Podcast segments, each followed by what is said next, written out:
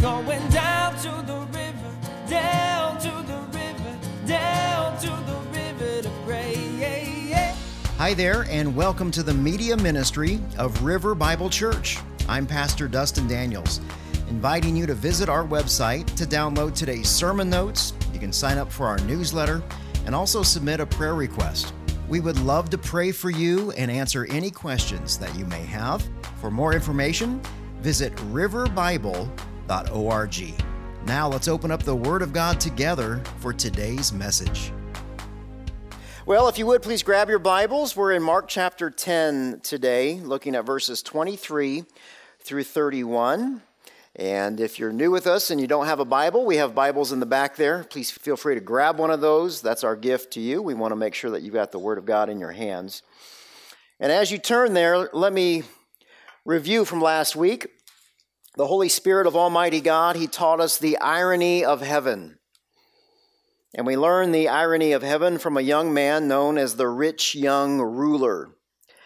And the irony is this, that little children who possess nothing, they can do nothing, and even though they offer nothing to Almighty God, the kingdom of heaven is theirs. Versus this young man who was a leader in the community. He's an elder at the synagogue, and he has worked and worked and worked. He served the Lord week in, week out. He's built a very impressive resume, uh, and he still lacks one thing, and it just happened to be the most important thing. He didn't have a relationship with God. He thought he did. He thought that his his serving, he thought that his good deeds was enough. He also thought that he was morally good enough. And he found out wrong. Jesus, he was not impressed with his false humility or his worldly resume. And Jesus impressed upon this, this young man that the way to inherit eternal life is to come to Jesus as a child, in complete and utter dependence on Him. So we're not to trust in ourselves. We're not to trust in our stuff. We are to trust in Jesus. And what we see is a weakness, right? Jesus, once again, as we go verse by verse through the Gospel of Mark, Jesus turns our worldview upside down. Uh, because what we see as a weakness, Jesus sees as a strength. Second Corinthians chapter twelve, verse nine, so Jesus said this to Paul. He said, Paul, my grace is sufficient for you. My power is perfected when you're weak, in your weakness. So Paul says, you know, so I'm going to most gladly boast all the more about my weaknesses so that Christ's power may reside in me, may live in me. So I'm going to take pleasure in my weaknesses and all the insults and all the hardships and all the per- persecutions. All the difficulties in life, I'm going to rejoice in those things for the sake of Christ. Because when I'm weak, I'm strong. So what we see is problems. Jesus sees those problems. He perfects our character with those things. And that's where we're at today, guys. We're going to see Jesus use this conversation with the rich young ruler as a teaching moment. So that was a review from last week. Let's pick up the narrative from last Sunday. Basically, we saw Jesus, well, we saw this young man turn his back on Jesus, right? Why did he do that? Well, because the rich young ruler, he didn't want God at the cost of his gold. He wanted God and money. Jesus, funny thing about Jesus is that even though the young man turned his back on Jesus, Jesus didn't turn his back on him. Jesus loved this man, and, and he told him the truth. Jesus told him what he needed to hear, even if he didn't want to hear it. That's what love is, isn't it? Biblical love challenges people for their own moral good.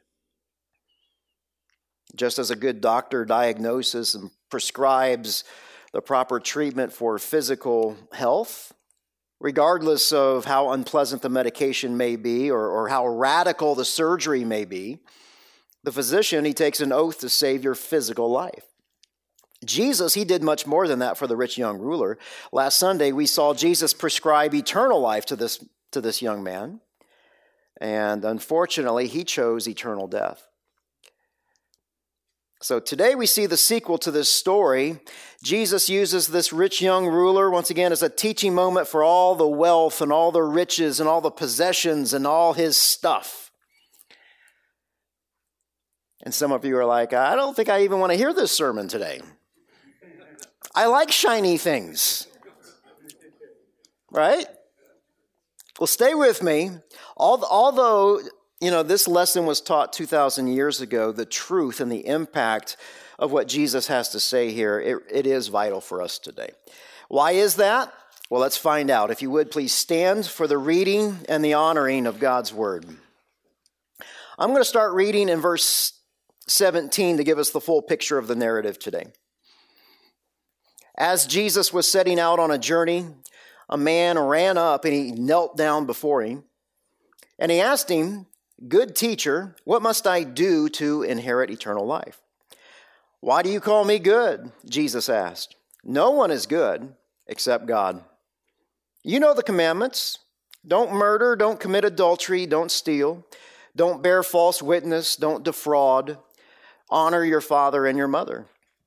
And he said to him, "Teacher, I, I've kept all of these things from my youth." And looking at him, Jesus loved him. And he said, "Well, you lack one thing. Go sell all that you have and give to the poor, and you're going to have treasure in heaven. And then come and follow me." But he was dismayed by this demand, and he went away grieving because he had many possessions. And then Jesus looked around and he said to his disciples, "How hard it is for those who have wealth to enter the kingdom of God." And the disciples, they were astonished at his words. So again, Jesus said to them, "Children, how hard it is to enter the kingdom of God. It's easier for a camel to go through the eye of a needle than for a rich person to enter the kingdom of God." So they were even more astonished, and they were saying to one another, "Well, then who can be saved?" And looking at them, Jesus said, "Well, with man, it's impossible, but not with God, because all things are possible with God." And Peter began to tell him, "Look, we've left everything and followed you." "And truly I tell you," Jesus said, "there's no one who has left house or brothers or sisters or mother, father or children or fields for my sake and for the sake of the gospel, who will not receive a hundred times more now at this time, more houses and more brothers and sisters, more mothers and children, more fields, all with persecutions, and eternal life in the age to come. But many who are first will be last, and the last will be first." These are the words from God for us this morning. Father in heaven, what a What an amazing story that you've given us over the last two weeks. And today you're going to wrap this story up by teaching us the reality of loving money. Father, show us that money is not the problem. Our hearts are the problem. The love of money. So, Lord, I pray that you would meet us and, and teach us the deep things of, of your word this morning as we go through this story verse by verse. And it's in Jesus' name I pray. Amen. Amen. Have a seat, guys. Thank you. Start from the last verse from last week. That was verse twenty-two. So he was dismayed by this demand, and he went away grieving because he had many possessions. So did you notice from last Sunday how grief is tied to his possessions? So in other words, it's his possessions that caused him the grief. Secondly, notice here that Jesus, he never makes anybody do anything they don't want to do. Never. Jesus doesn't run after this man. He doesn't try to talk him into staying. Jesus doesn't apologize for his message. He doesn't even try to soften it. The man made a choice. He walked away from Jesus, and Jesus let him. Jesus will love you enough to let you do what you want to do. So can't you just picture Jesus just kind of shaking his head with, with compassion and love as he walks away? And in verse twenty-three, so Jesus looked around and he said to his disciples, how hard it is for those who have wealth to enter the kingdom of God. So this young man is walking away from Jesus. He's walking away from eternal life. And Jesus starts looking around at the crowd, and then there's the disciples in the crowd. So Jesus has taken a survey of the situation. He, he's looking to see what kind of impact this conversation has had on everybody else. Basically, who else is going to leave at this point? Is the cost, is it too high for others in the crowd as well? Jesus says it's hard, how hard it is. What Jesus demands of the wealthy, it's, it's not easy. This is not easy. It requires exceptional godly character and self-control. It demands a humility that people, that we don't inherently have. The Holy Spirit, He gives us this kind of, of humility in small doses over long periods of time. So theologically, we would call that sanctification. Sanctification, it's where God sanctifies, He purifies. God sets you apart from the world. But what makes this so hard? What makes being godly and having money hard? I had a friend of mine, I have a friend of mine, uh, who had a lot of money at one time. He had more money than he knew what to do with, more money than he could spend, and he eventually lost it all in a bad business deal. And I remember him saying many years ago, he said, oh, Dustin, oh, man, it was so good to have that. It was awesome. I could I could pay for cash for everything, and I didn't have anything to worry about. I didn't have to worry about anything. So as I was preparing for this message, that phrase, I didn't have to worry about anything, it just popped in my head. So what makes it hard for those who have wealth to enter the kingdom of God? Two things. Number one, self-sufficiency. My friend said I didn't have to worry about anything. I've got it all taken care of, right? It's this attitude that I don't need God because I can take care of myself. I can provide for my own well-being. And number two, it leads to independence from God. There's this, this self-rule and this self, you know, determination. I'm gonna, I'm gonna kick the doors down. I'm gonna make things happen. And there's also this idea of this self-legislation. I'm gonna live by my own rules. And ultimately, we're talking about self-sovereignty at that point. You know, I'm I'm my own God. I, I've got it all taken care of. So those are only two, only two things. But back to verse twenty-three. Jesus says how hard it is for those who have wealth to enter the kingdom of God. Whose kingdom? God's kingdom. Yeah, this is not the kingdom of self, right? The unholy trinity of me, myself, and I. No, this is the kingdom of God, and the kingdom of God is a society that sits under God's rule, and people enter heaven. Whenever you hear that, that phrase there, kingdom, kingdom of God, kingdom of heaven, we're talking about heaven. People enter heaven by submitting to God's authority here on earth. Your life today is, um, you could say you're on spiritual probation. God is inviting you to know Jesus Christ as Lord and Savior because Jesus is the mediator between God and man. And what Jesus is saying here is if you have wealth, the human tendency is not to submit to God. It's to be self-sufficient. It's to live independently from Him. So wealth tends to give people a false sense of security.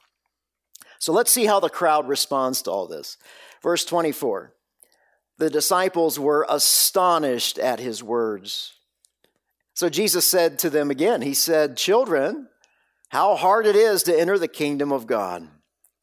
So Jesus knows that many of us will agree that money does not buy happiness.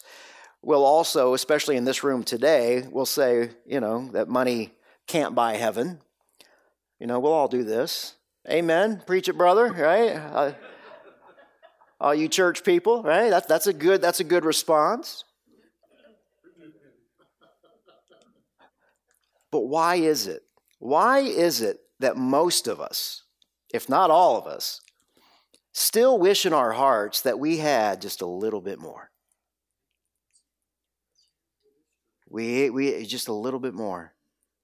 See, Jesus knows this, so he repeats himself here to drive his point home. The twelve, they were amazed, they were astonished. We would say they were stunned. Jesus rocked them. They were stunned because the Pharisees taught from Scripture that wealth was a sign of God's blessing. They grew up listening to all of this stuff. Let me show you what, one of the verses here. Deuteronomy chapter twenty-eight. It is written, "Now, if you faithfully obey the Lord your God, and you are careful to follow all of his commands that I'm giving you today, the Lord your God will put you far above all the nations of the earth. All of these blessings will come and they will overtake you." Blessings are going to come and overtake you because you obey the Lord your God. You're going to be blessed in the city. You're going to be blessed in the country. Your offspring will be blessed, your land's produce, the offspring of your livestock, including the young of your herds and the newborns of your flocks. Oh man, your, your baskets, your kneading bowls, they're going to be blessed. You're going to be blessed when you come in and when you come out. All you have to do is just breathe and you're going to be blessed. Now, who doesn't want that? Right? So let's pause for a second. Has anything changed with this mindset with money over the past two thousand years? See, the prosperity gospel was alive and well back in the first century just as it is today. It's easy for us to, to take Scripture out of context, just like it was for them. They did the same exact thing. Some Pharisees, they had bad hermeneutics. Their interpretation of the Scripture was incorrect. They focused in on this. They took it out of context. They didn't look at the rest of Scripture. You don't want to do that. That's very bad. Um, and they falsely believed the same thing that we do today. As a culture, we believe that wealth is a sign of God's blessing. Now, secondly, some of the disciples had money. Peter, Andrew, James, John, all these guys were successful business owners, right? They had a, a successful fishing business. Matthew, the ex-tax collector, he had more money than, than all eleven put together. So it's fair to say that, that, that when the twelve disciples, when they heard these words from Jesus, that there might have been a concern that their wealth might be a barrier for them to enter the kingdom of, of heaven. So prosperity theology is nothing new. There's nothing new, period, right? Ecclesiastes chapter one, verse nine, what has been is what will be.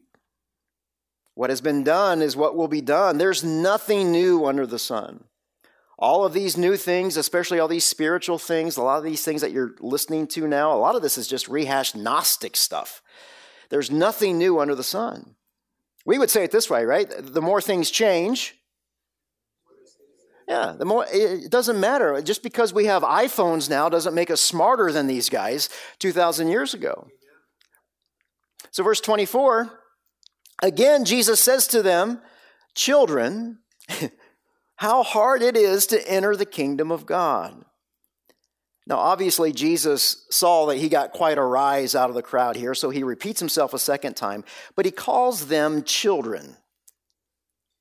Now, that's interesting. Why would he do that? Most of the twelve, these guys are manly men, right? These guys are fishermen. These are manual laborers. They're big and hairy and stinky. They're manly men. And Jesus calls them children. Why would he do that? Jesus is pointing them back to the conversation that, that he had with them before the rich young ruler even showed up. Jesus was blessing the children. And in Mark chapter ten, verse fifteen, he says, "Whoever does not receive the kingdom of God like a child, you're never going to get there." So he called them children because they didn't want to become like little children. They wanted to come on their own terms, just like the rich young ruler. So Jesus continues here in verse twenty-five. He says, "In fact, it's easier for a camel to go through the eye of a needle than for a rich person to enter the kingdom of God." Now, if you're a note taker, I want you to put a little smiley face next to your Bible there at verse twenty-five. Because can't you just see Jesus grinning ear to ear as he says this? This is uh, this is Hebrew humor. Jesus is pointing to something that's absolutely impossible. Now, just because Jesus is being funny here, or he's being clever, don't let that lessen the impact of what he's of what he's saying. The metaphor, it picks the largest animal in all of Israel and the tiniest opening that everybody is familiar with. And, and Jesus is painting this picture. It's impossible. You can't get this thing through this tiny hole. So this verse twenty-five is a famous proverb in the first century. Everybody understood what Jesus was talking about here. Now, we have had many attempts throughout church history that um, people have made stuff up to kind of dodge this bullet. The first thing people say, well, this, this story only applies to those who are wealthy. And by the way, I know that there are few of us in here today that say, well, that we are, we're not wealthy. We're not wealthy. By the world standards, all of us, we are certainly wealthy, right? Most of us are more comfortable than King Solomon. He didn't have central air conditioning or central heat. He didn't have lazy boys, two hundred channels of entertainment. He didn't have the internet. So don't.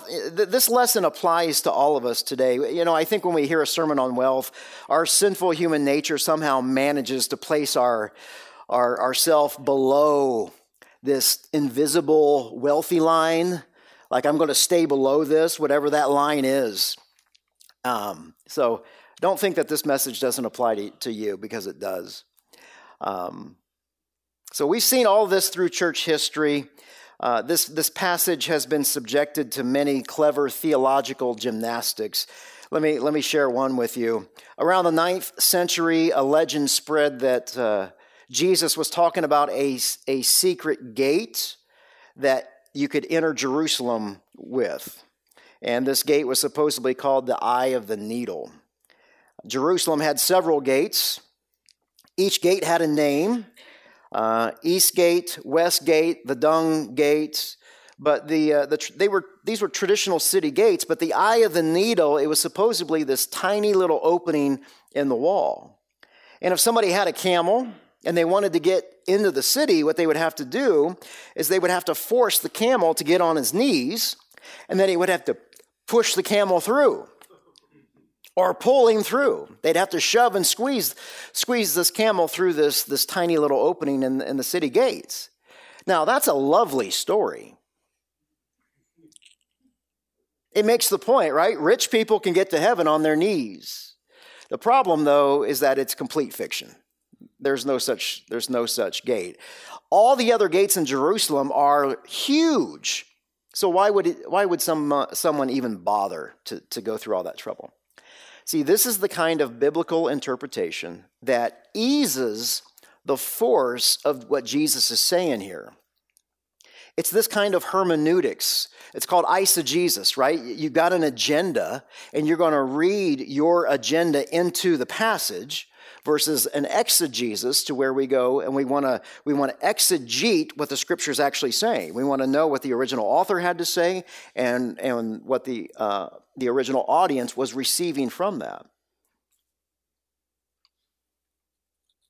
And I think people, we do this because, you know, there's something deeply wicked inside all of us that basically says, I can still get to heaven on my own terms. I can still do this. And Jesus says, no, dear friend, you can't. It's, it's impossible, because number one, you're not perfect, and number two, you're not forgiven. See, Jesus is teaching here, it's specifically designed to disturb you. Jesus is trying to rattle your cage. Jesus wants to wake you up from your spiritual slumber. So there is no, no reason other than a literal meaning for verse twenty-five. The eye of a needle is the literal eye of a physical needle. The camel is this huge, hairy animal with big, scary teeth and bad breath, right? They, they, they don't represent some profound secret spiritual truth. The Gospel of Luke, Luke was a medical doctor, and he used a different Greek word than Mark for needle. He used the word, uh, Mark used the word for sewing needle. Luke used the term for a surgeon's needle. Isn't that cool? It doesn't matter what, it doesn't, the point's not the needle. The point is that it's it's easier for this huge, ginormous uh, camel to go through a very tiny hole in a sharp object. It's easier for that to happen than for someone who has money to get into heaven. Wow. Wow. Key point number one, and this is really important. We should always be suspicious of biblical interpretations that soften Jesus' radical demands.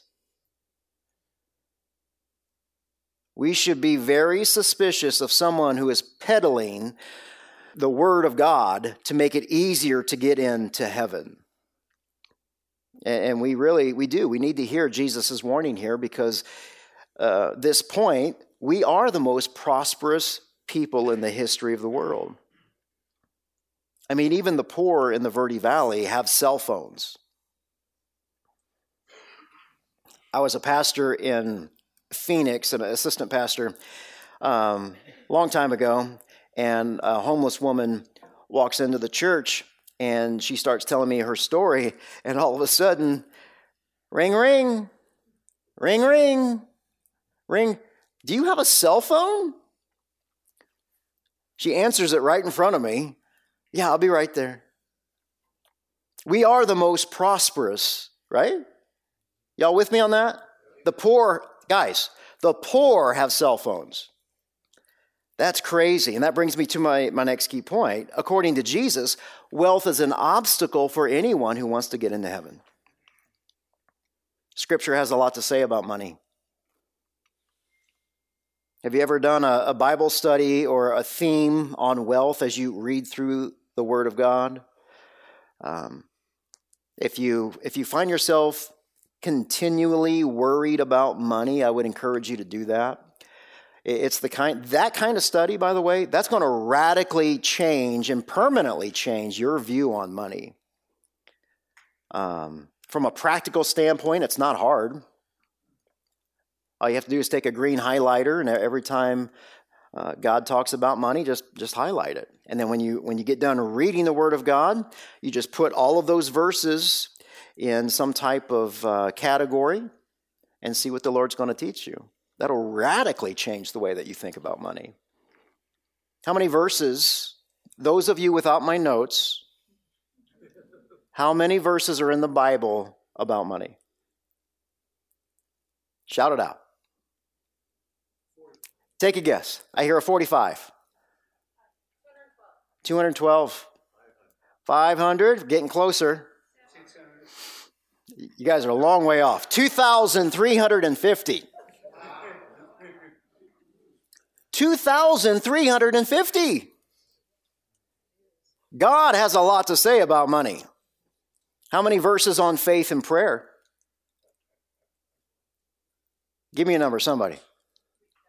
Three? No. No. Yeah, you're going the wrong way. five hundred. So we've got five hundred on faith and prayer. We have two thousand three hundred fifty verses on money. So why does God talk about money more than four times as much as faith and prayer? Why does he do that? Key point number three, because our heart is attached to our wallet. Our heart is attached to our wallet.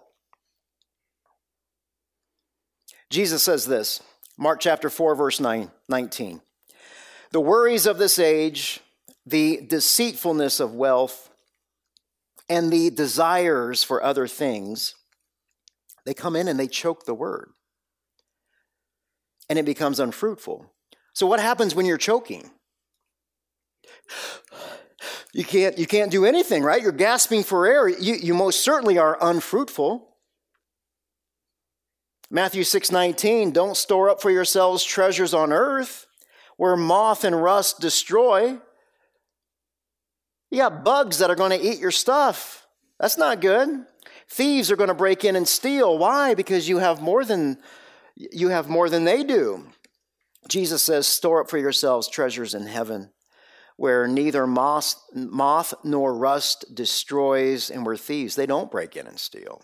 For where your treasure is, there your heart will be also. One more. Luke chapter sixteen, verse thirteen. No servant can serve two masters, since either he will hate one and love the other, or he's going to be devoted to one and despise the other. You can't serve both God and money. And yet God loves you so much, he'll give you the space to try. He'll give you the space to try. You're going to be the, the, the one guy to prove him wrong, right? That you can have God and money. Proverbs chapter thirty, verses eight and nine. This is so good. Give me poverty nor wealth. Feed me with food that I need. Otherwise, I, I might have too much. I, I might deny you, saying, who is the Lord? See, the central issue is, is not money. First Timothy chapter six, verse ten. It's the love of money. It's the love of money. So for those of you that think that I'm picking on you this morning, it's not your stuff, okay? It's the love. It's your heart.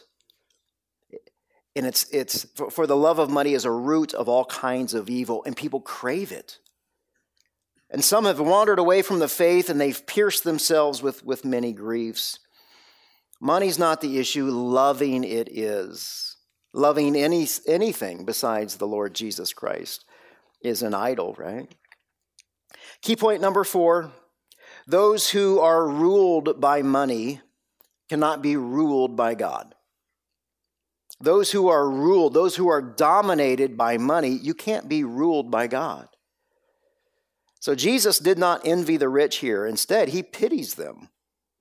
Jesus knew that wealth puts a terrible handicap on, on our relationship with him. But that's not how the crowd sees it, right? Verse twenty-six. So Jesus says this, they were even more astonished, saying to one another, ah, then who's going to be saved? So they went from being astonished in verse twenty-four to be even more astonished in verse twenty-six. So this question it, from the crowd and, and the disciples, it really shows how ingrained their, their prosperity theology is. Because Jesus' proverb, it, it's not lost on the crowd. They knew exactly what Jesus was talking about. They knew he wasn't talking about this silly little invisible gate to get into the city of Jerusalem. Their reaction here in verse twenty-six proves that. So picture the crowd just kind of erupting with all these questions. They're asking Jesus, they're asking one another, well, if a rich man can't be saved, because I've been taught from, from my bar mitzvah at thirteen years old that uh, being rich is a blessing from God. But if a rich man, you're telling me, Jesus, that he can't be saved, then who can? Who can? Verse twenty-seven, looking at them, Jesus said, well, with man, that's impossible, but not with God, because all things are possible with God. So Jesus looks at them again. Jesus is looking at everyone with great intensity. It's similar to the look that Jesus gave the rich young ruler from last week when he went to, when Jesus told him to go sell everything that he had. Jesus examined his face, his countenance. So Jesus, it's like he waits for everybody to settle down, and then he answers their question. And Jesus makes it so clear that salvation, your entrance into heaven, is utterly and totally the work of Almighty God. Not your work. Apart from the grace of God, it is impossible for any man, especially a rich man, to enter God's kingdom. Humanly speaking, no one can be saved by his own efforts. But here's the good news. What we can't do for ourselves, God did for us. John three sixteen, For God so loved the world, he gave his one and only son, right? That everyone who believes in him will not perish, but they will have eternal life. Now, this doesn't mean that the whole world is going to be saved. It means that there is one Savior for the whole world. Verse twenty-eight, so here's Peter. Here's Peter again. Jesus, we've left everything and we followed you. You know, Peter's just that guy that says when everybody else is thinking, right? Peter's asking, well, what's in it for us? Needless to say, this isn't really a, a deep, profound theological question. He says, uh, he's speaking for the whole, the whole group here, the twelve disciples. He says, we, that's emphatic. He says, we have left everything for you. Jesus, are you rebuking me because I've I've got a little money from the fishing business? Is that is that what's going on here? See, from Peter's perspective, uh, perspective, Peter and the, the other eleven disciples, they did what the rich young ruler did not. They left. They left everything to follow him. Verse twenty-nine, Jesus says, truly I tell you, Peter, there's no one who has left house or brothers or sisters or mother, father or children or fields for my sake and for the sake of the gospel that's not going to receive a hundred times more. More houses, more brothers, more sisters, more mothers and children and fields. Now, don't get too excited about that because all that stuff comes with persecution. And here's, here's the other thing. And eternal life in this age and to come. So Jesus answers Peter's question with great assurance. It's like Jesus says, this is as good as done. So when you come to Jesus in childlike faith, when you repent from your sins and you believe that, that his death and his burial and his resurrection satisfied God's wrath for your sin, right? For your rebellion against God, not only does God save you, but saves you, but now he adopts you into his family. Because all of us, we're a part of this, this thing called the church. We're the body of Christ. Unfortunately, many people lose their earthly families when they become Christians. But Jesus says, you know what, guys? You've got uh, you've got a new heavenly family here. I don't know about you. I like Jesus' math. If you notice here, he doesn't say one hundred percent more. He says one hundred times more. In other words, this is not about math. Your house is gone, don't worry about it. You've got, you've got hundreds more doors now open to you because of your church family.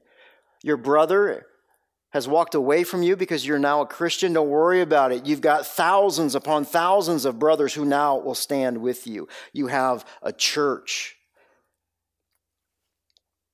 Verse thirty-one, many who are first will be last, and the last will be first. So once again, earthly roles are turned on its head in heaven. So those who have much in this world, um, those who are Christians and they don't steward their wealth in a godly way, they're going to have little in heaven. Those who have little now, they're going to have much.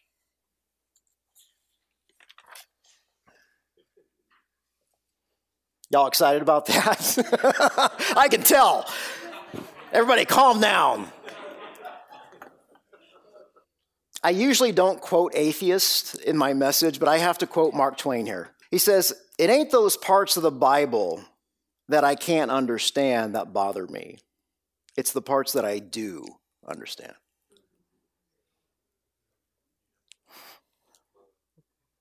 Here's the thing that I, I want you to understand today, guys. James chapter one, verse seventeen. Every good and perfect gift is from above, and it comes down from the Father of lights. Everything that you have today is from God. Everything. Everything. Not just, not just material stuff, but your health, right?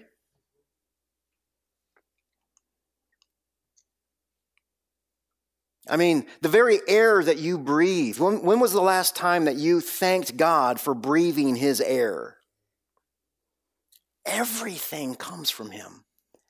If you've got money, praise God.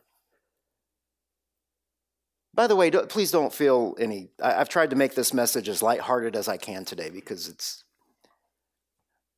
we all get uptight about money.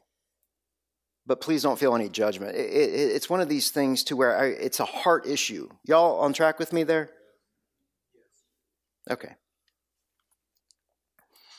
First Timothy chapter six, verse seventeen, the Word of God says, this is, this is the Apostle Paul to Pastor Tim, and he says, Tim, I want you to instruct those who are rich in this present age. Don't be arrogant, but you are to set their hope on the, not, not to set their hope on the uncertainty of wealth, but on God, who richly provides us with all things to enjoy.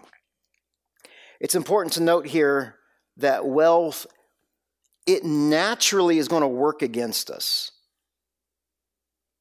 And if we're immature in our faith, that's going to pervert our interpretation of the Word of God. And if we're not being discipled, if we're not plugged in over time, we know the price of everything, and yet we value nothing. And one of the most tragic things about wealth is that because it constantly goes against the grain, it constantly pushes us back on, on coming to God as a dependent child, completely helpless. When was the last time you, you held a newborn in your, in your arms? That's how we are to come to God.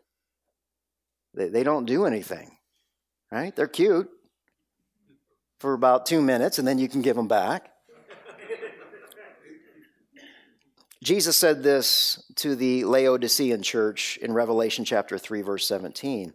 Jesus says, you guys say that I'm rich, that I, I've, I've become wealthy and I need nothing, and yet you don't realize, you can't see it. You've got this blind spot that you are wretched. Wretched? Yeah. You're pitiful. Say what? Pitiful? Yeah. You're poor, you're blind, and you're naked. So all that to say, dear friends, be very careful with your attitude towards money, because key point number five is this: no Christian is immune from falling in love with money. And you can take that last word out of there and put any idol that you're struggling with. No Christian is immune from falling in love with money. And one of the most dangerous things that we can do is to over-spiritualize this sin. You know, God, if you would give me some more money, I could uh, give more away. I could help the poor and build houses, and, you know, we can rationalize and justify our idol of money all day long. And we can even use Scripture to back it up, just like the Pharisees did.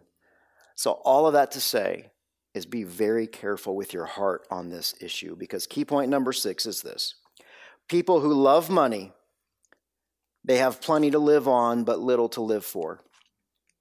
People who love money, people who crave money, people who are constantly worried about money, people who desire money and lust for money and for more and more and more. They've got plenty to live on, but they've got little to live for. Once again, the The reality is loving the money. In all seriousness, if you have questions uh, about this lesson, about Jesus, about the gospel, there's a prayer room through the foyer and, and to the right. We would love to answer those questions, spend time with you, and, and pray with you. Please pray with me. So, Father, I, I would ask that you please forgive us for putting our faith and our trust in ourselves and in our stuff and in our money.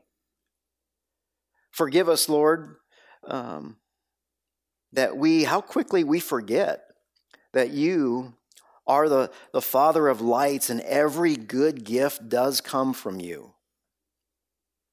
We have it so much better than we deserve. Father, forgive us for our sins, and we want to thank you right now for the roof that's over our heads. We want to thank you right now for the food that's in the, the fridge. We want to thank you right now for the church family and our friends. We want to thank you for the cars that got us here, the gas that's in them. We want to thank you for the food that we're going to eat today. Lord God, continue now as, as we sing one last song and, and we worship you, Lord Jesus, to do some business w- with you this week on this subject. Draw us, uh, draw us closer to you as a child. And it's in Jesus' name I pray. Amen.